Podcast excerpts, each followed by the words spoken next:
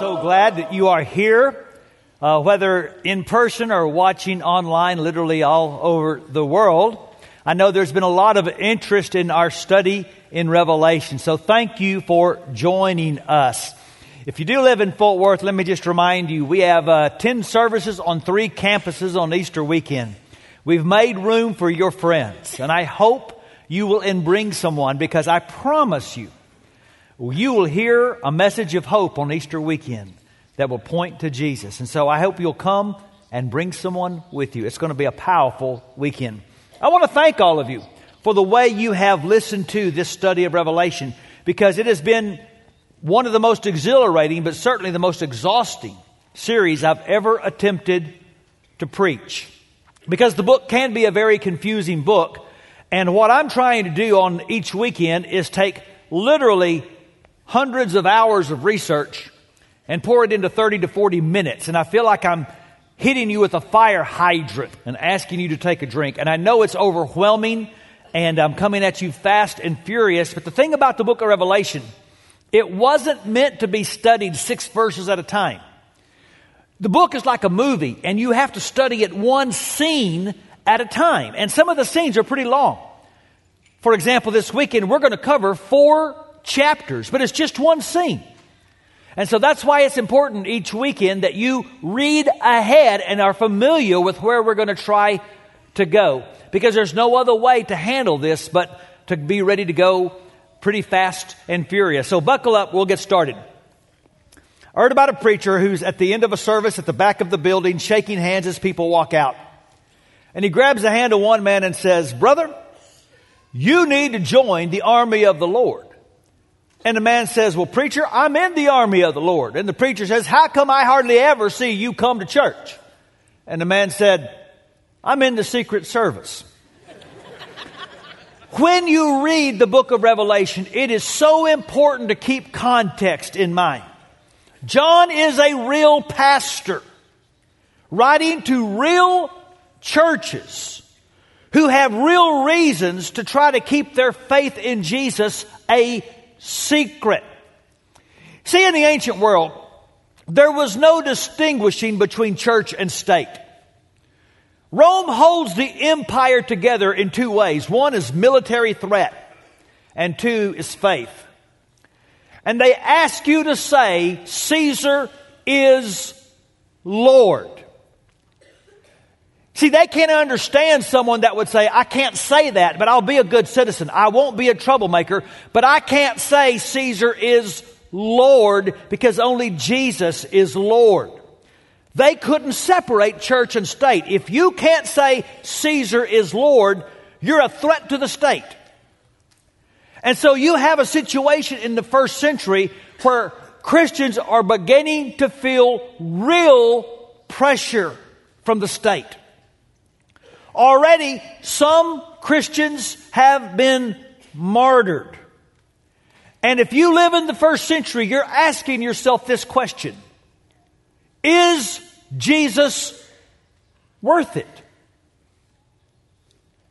Is his kingdom worth the price I might have to pay if I don't bow down to another king? And the answer that John gives to the church is what Jesus gave to John a fresh picture of himself, a revelation of Jesus Christ. And so the curtain is pulled back so that John can see this greater reality that's going on behind the scenes through which to interpret our current reality. And, so Jesus introduces himself and he invites John and the church up into the throne room. And we are shown what's going on above us to help us handle what's going on around us. And through a series of judgments, seals, trumpets, and bowls, Jesus is going to make the point to his church that the kingdom you're afraid of might look powerful. But when God is through, only one kingdom is going to be left.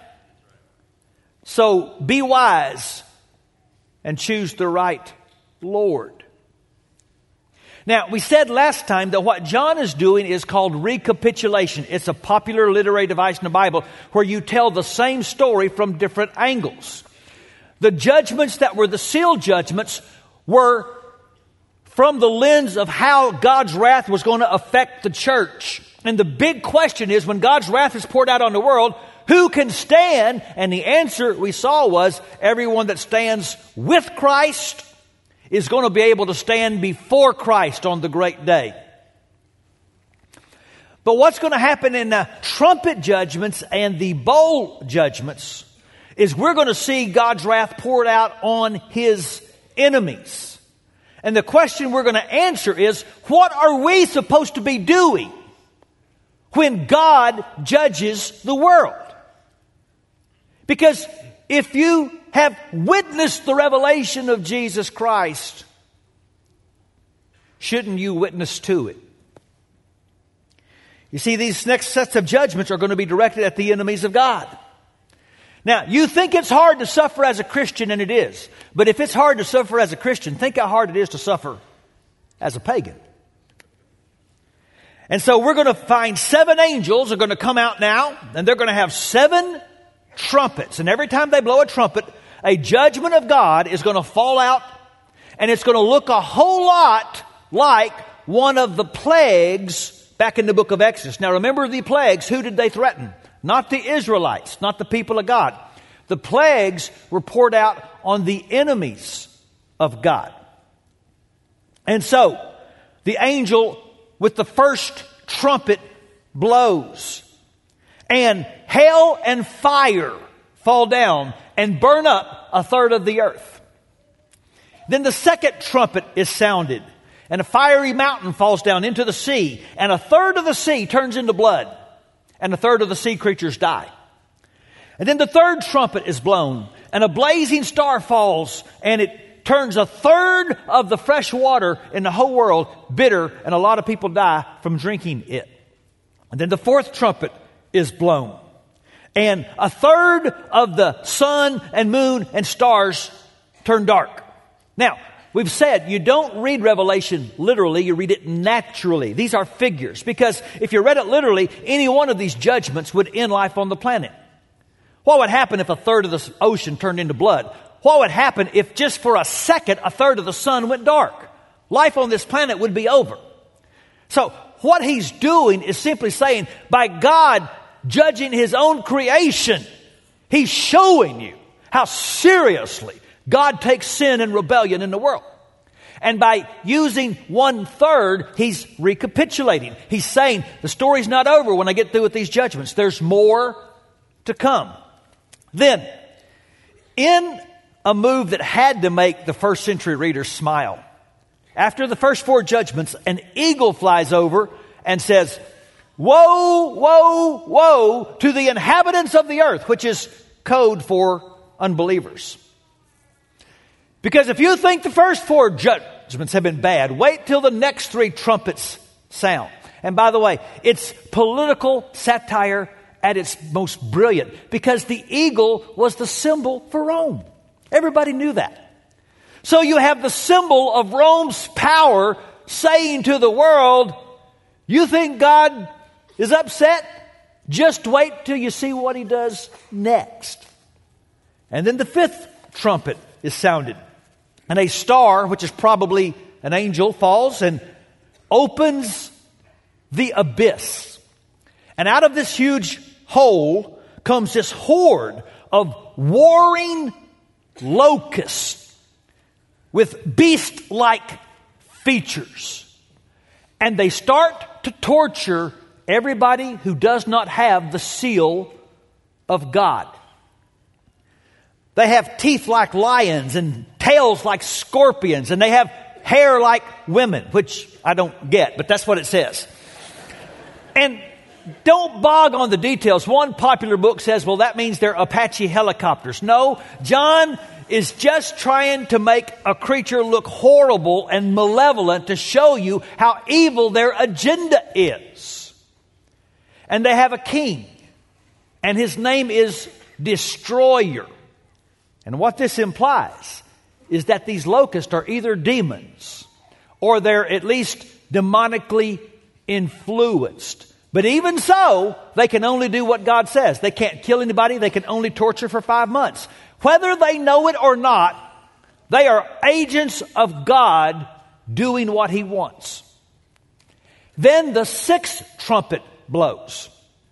And this huge, massive army crosses the Euphrates River. They're riding horses that can breathe out fire. And they kill a third of mankind. And again, if you lived in the first century, you knew that east of the river was the Parthian Empire. They were a fierce warring people. They were expert horsemen. And Rome, if there was one thing that Rome was worried about, it was the Parthians. They'd already had two skirmishes with them and had lost both of them. And Rome lived on edge of the great army to the east. So, what is God doing? This revelation is saying, listen, church, Rome is going down. From the inside, from their corruption, from their leadership that's influenced by the demonic world, and from the outside, from threats internal and external, when I give the word, Rome is going down. But divine judgments are never an end in themselves.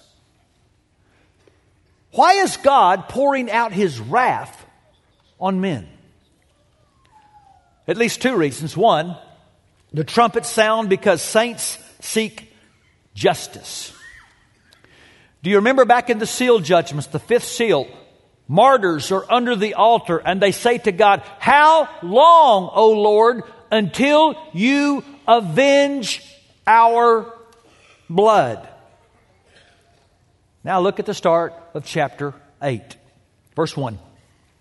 When he opened the seventh seal, there was silence in heaven for about half an hour. And I saw the seven angels who stand before God. And seven trumpets were given to them. Another angel who had a golden censer came and stood at the altar. And he was given much incense to offer with the prayers of all God's people on the golden altar in front of the throne. And the smoke of the incense together with the prayers of God's people went up before God from the angel's hand. And then the angel took the censer, filled it with fire from the altar, and hurled it on the earth.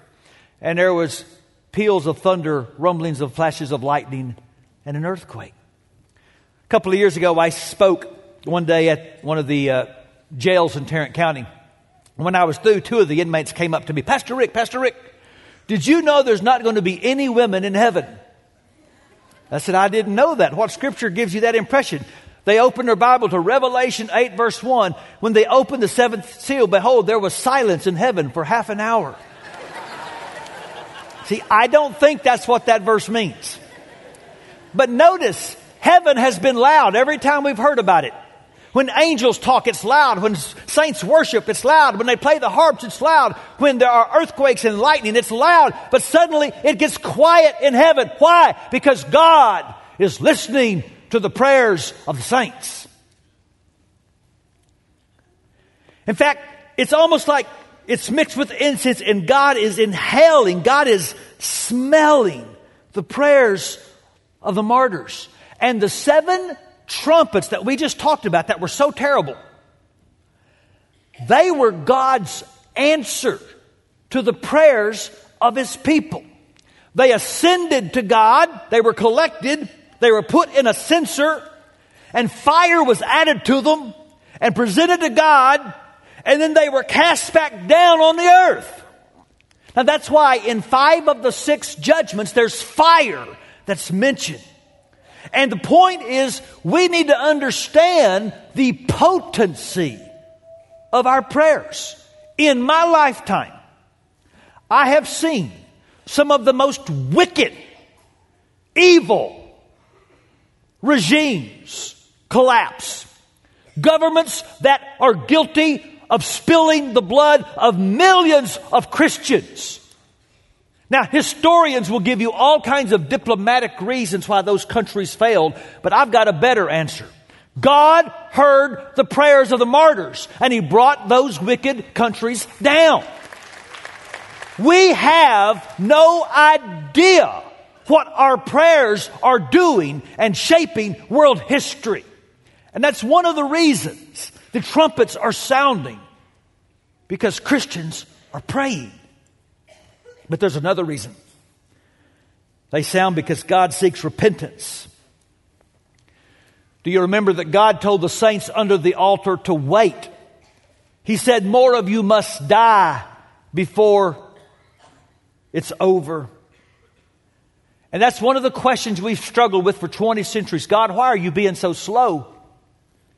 And there's only one answer the Bible gives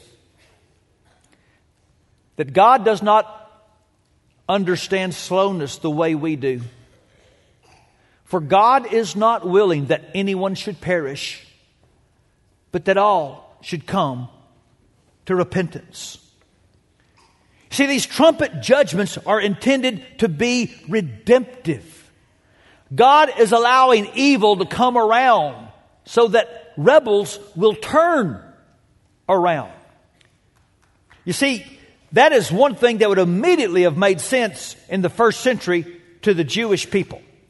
And, and the Old Testament is all over the book of Revelation. And if you know your Old Testament, every time you read about locusts, it's God calling people to repent.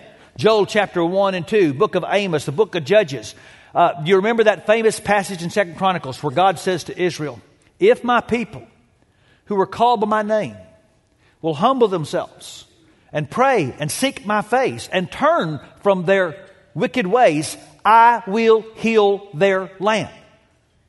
The first right in front of that says, But I'll send famine and locust when my people rebel. So when you see locust in the Bible, it is God saying, I want you to repent.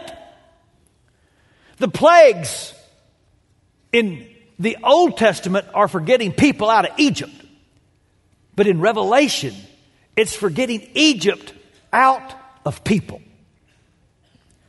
But unregenerate man has an amazing capacity to remain in stubborn defiance, even in spite of great pain.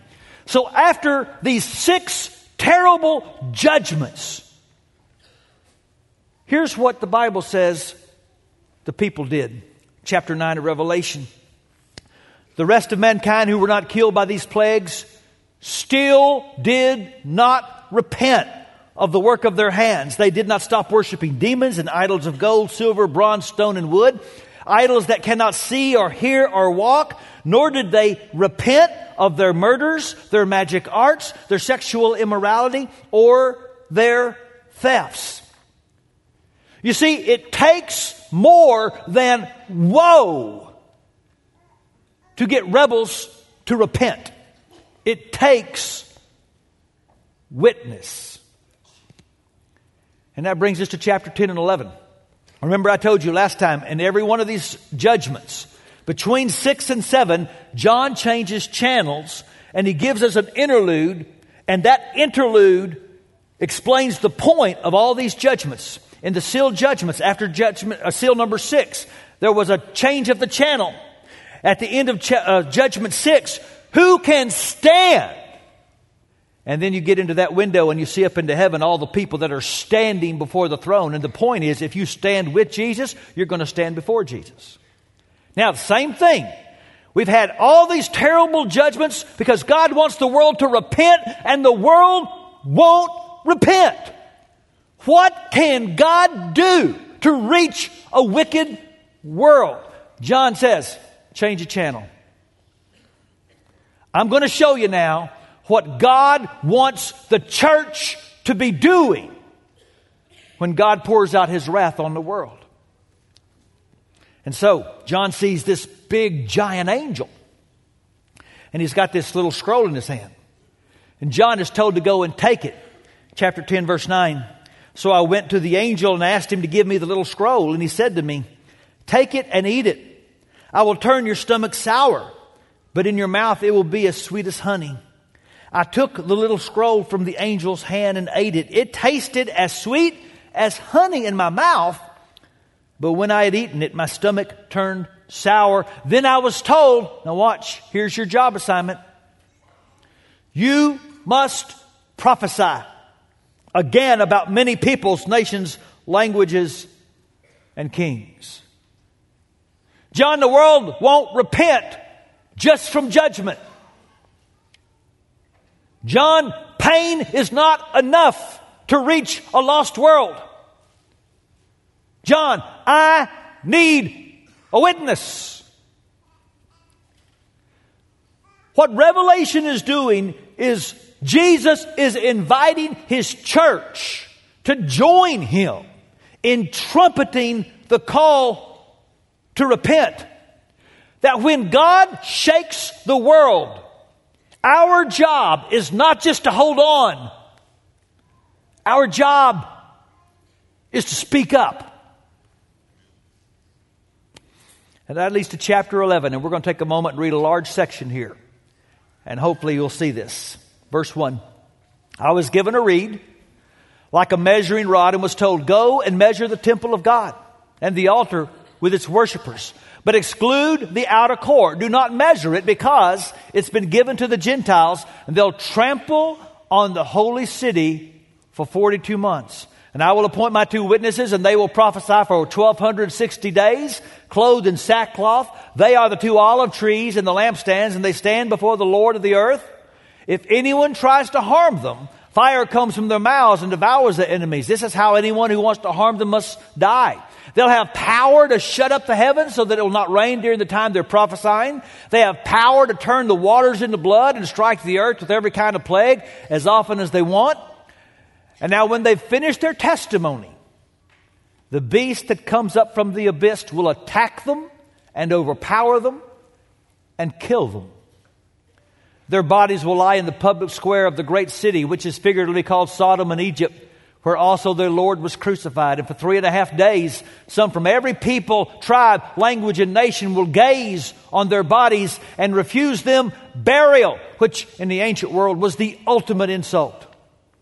And the inhabitants of the earth will gloat over them and will celebrate by sending each other gifts because these two prophets had tormented those who live on the earth. But after three and a half days, the breath of life from God entered them and they stood on their feet and terror struck those who saw them. And then they heard a loud voice from heaven saying to them, Come up here. And they went up to heaven in a cloud while their enemies looked on.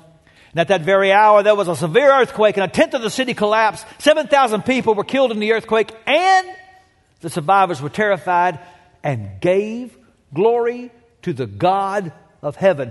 It's the only time in the book of Revelation that the people of the earth praise God. And here's the point it takes more than judgment to reach a lost world. It takes bold, brave witness.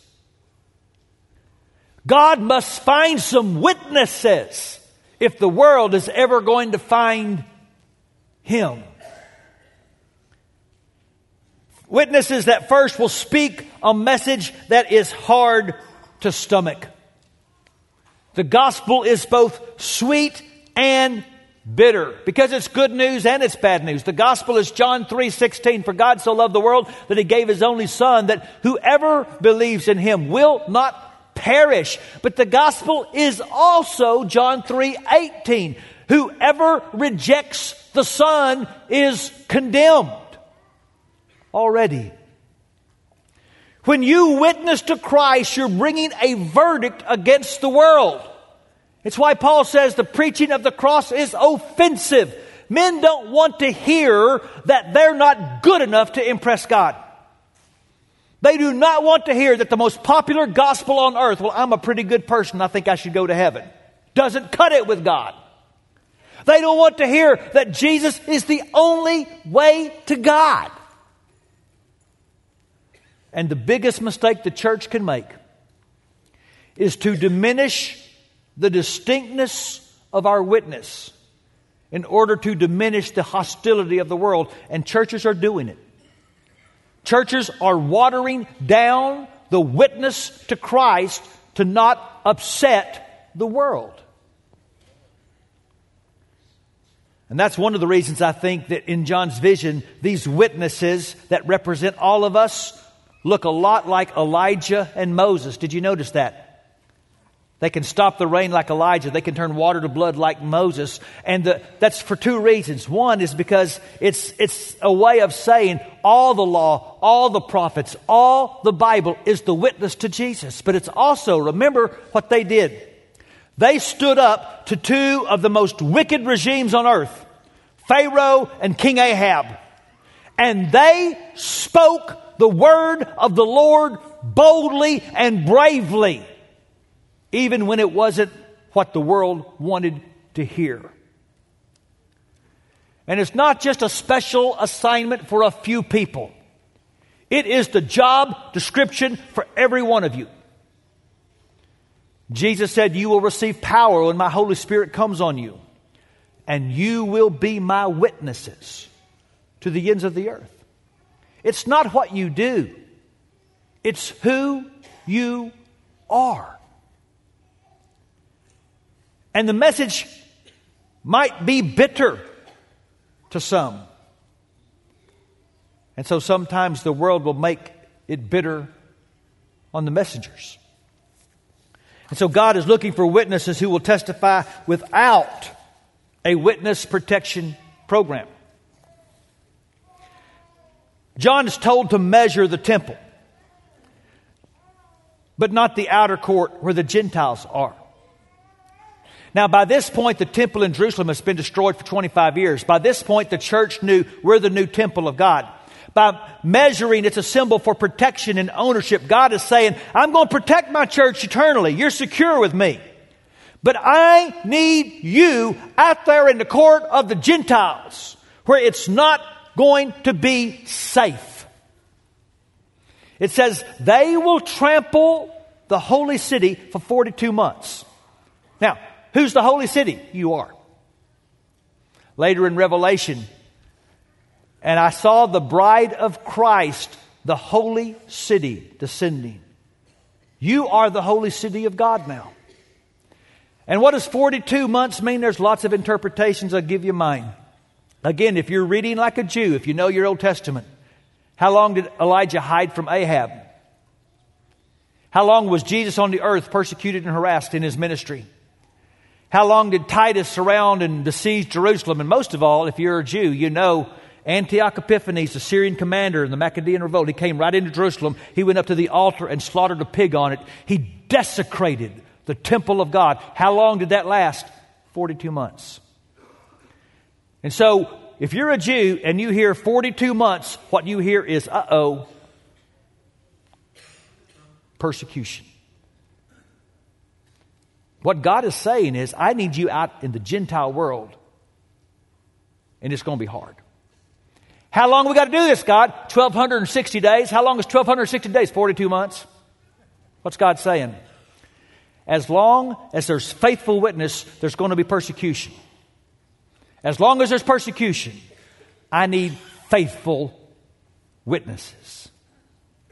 We're being called to imitate Jesus, who got killed in the great city. The famous evangelist Dwight L. Moody, some guy came up to him one time and said, Brother Moody, I just got through living five years on the Mount of Transfiguration. And Moody said, Well, how many people did you bring to Christ while you were doing that? He said, well, I didn't bring anybody to Christ. Moody said, We don't need that kind of mountaintop experience. Something's wrong when you're so high up with God you can't reach down to a sinner. This book is calling you and me to imitate the life of Jesus. And it got him killed.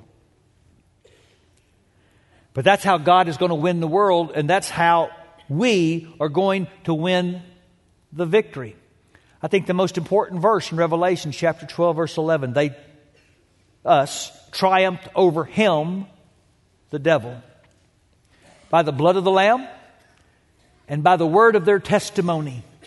They did not love their lives so much as to shrink from death. And remember this God knows how to raise witnesses from the dead. The world can mock, the world can party whenever they persecute the church, but God knows how to raise witnesses from the dead. And so, because of what we've seen, we tell the world what we see.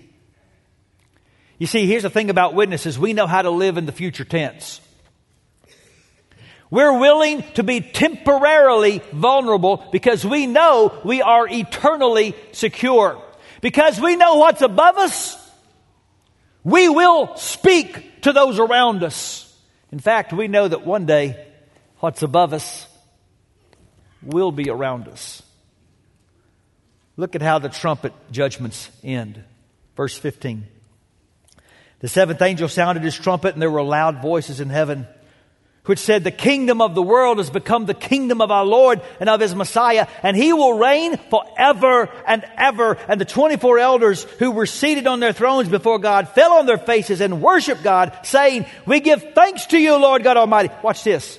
The one who is and who was because you've taken your great power and have begun to reign. The nations were angry. Your wrath has come. The time has come for judging the dead and for rewarding your servants, the prophets, and your people who revere your name. See, all through Revelation, we've been saying Let's praise the one who was and is and is to come. But do you realize that someday the kingdom of God is going to absorb all the kingdoms of the earth and we won't say the one who was and is and is to come. We'll just say the one who was and the one who is because he's come. What he's saying is, listen, be careful what king you bow to, because the day's coming when all the kingdoms of the earth, the ones you like and the ones you don't like, are all going to get absorbed in the kingdom of God. And he is going to reclaim his rightful, legitimate dominion over the whole world. You understand a day is coming when we're not going to have any more elections. Not going to have any more conclaves. Not going to have any more coups. We're just going to have the kingdom of God. And our job now is to tell the world this is coming and to live like it has already happened. I love the story about the African American group in Florida in pre civil rights days. Every time there was an election, they would rent a voting machine and they would cast ballots. And people said, Why? Because your votes don't even get counted. And they would say, We're just practicing.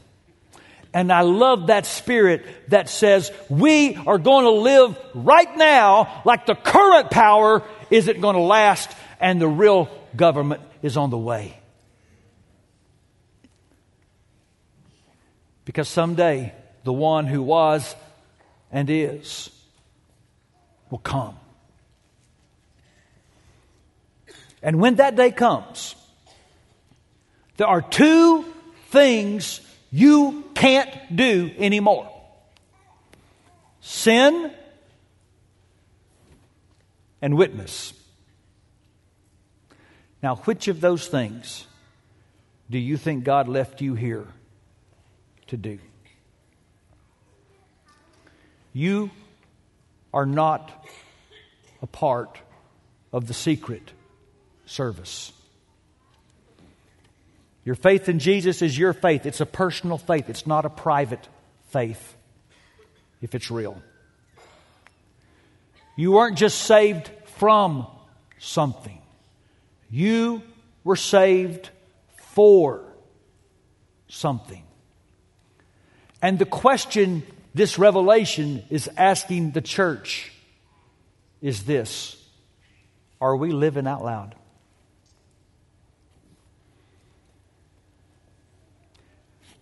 That person in your office that seems so out of control, God is saying, Can I get a witness? That group at school that seems so lost. Can God get a witness?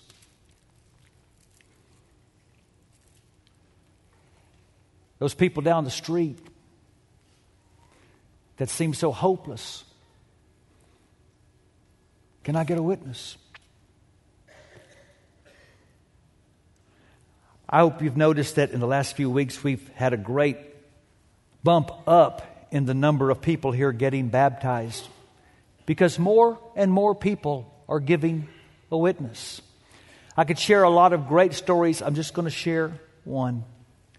You're looking at a picture of Maria Herrera and John Martinez.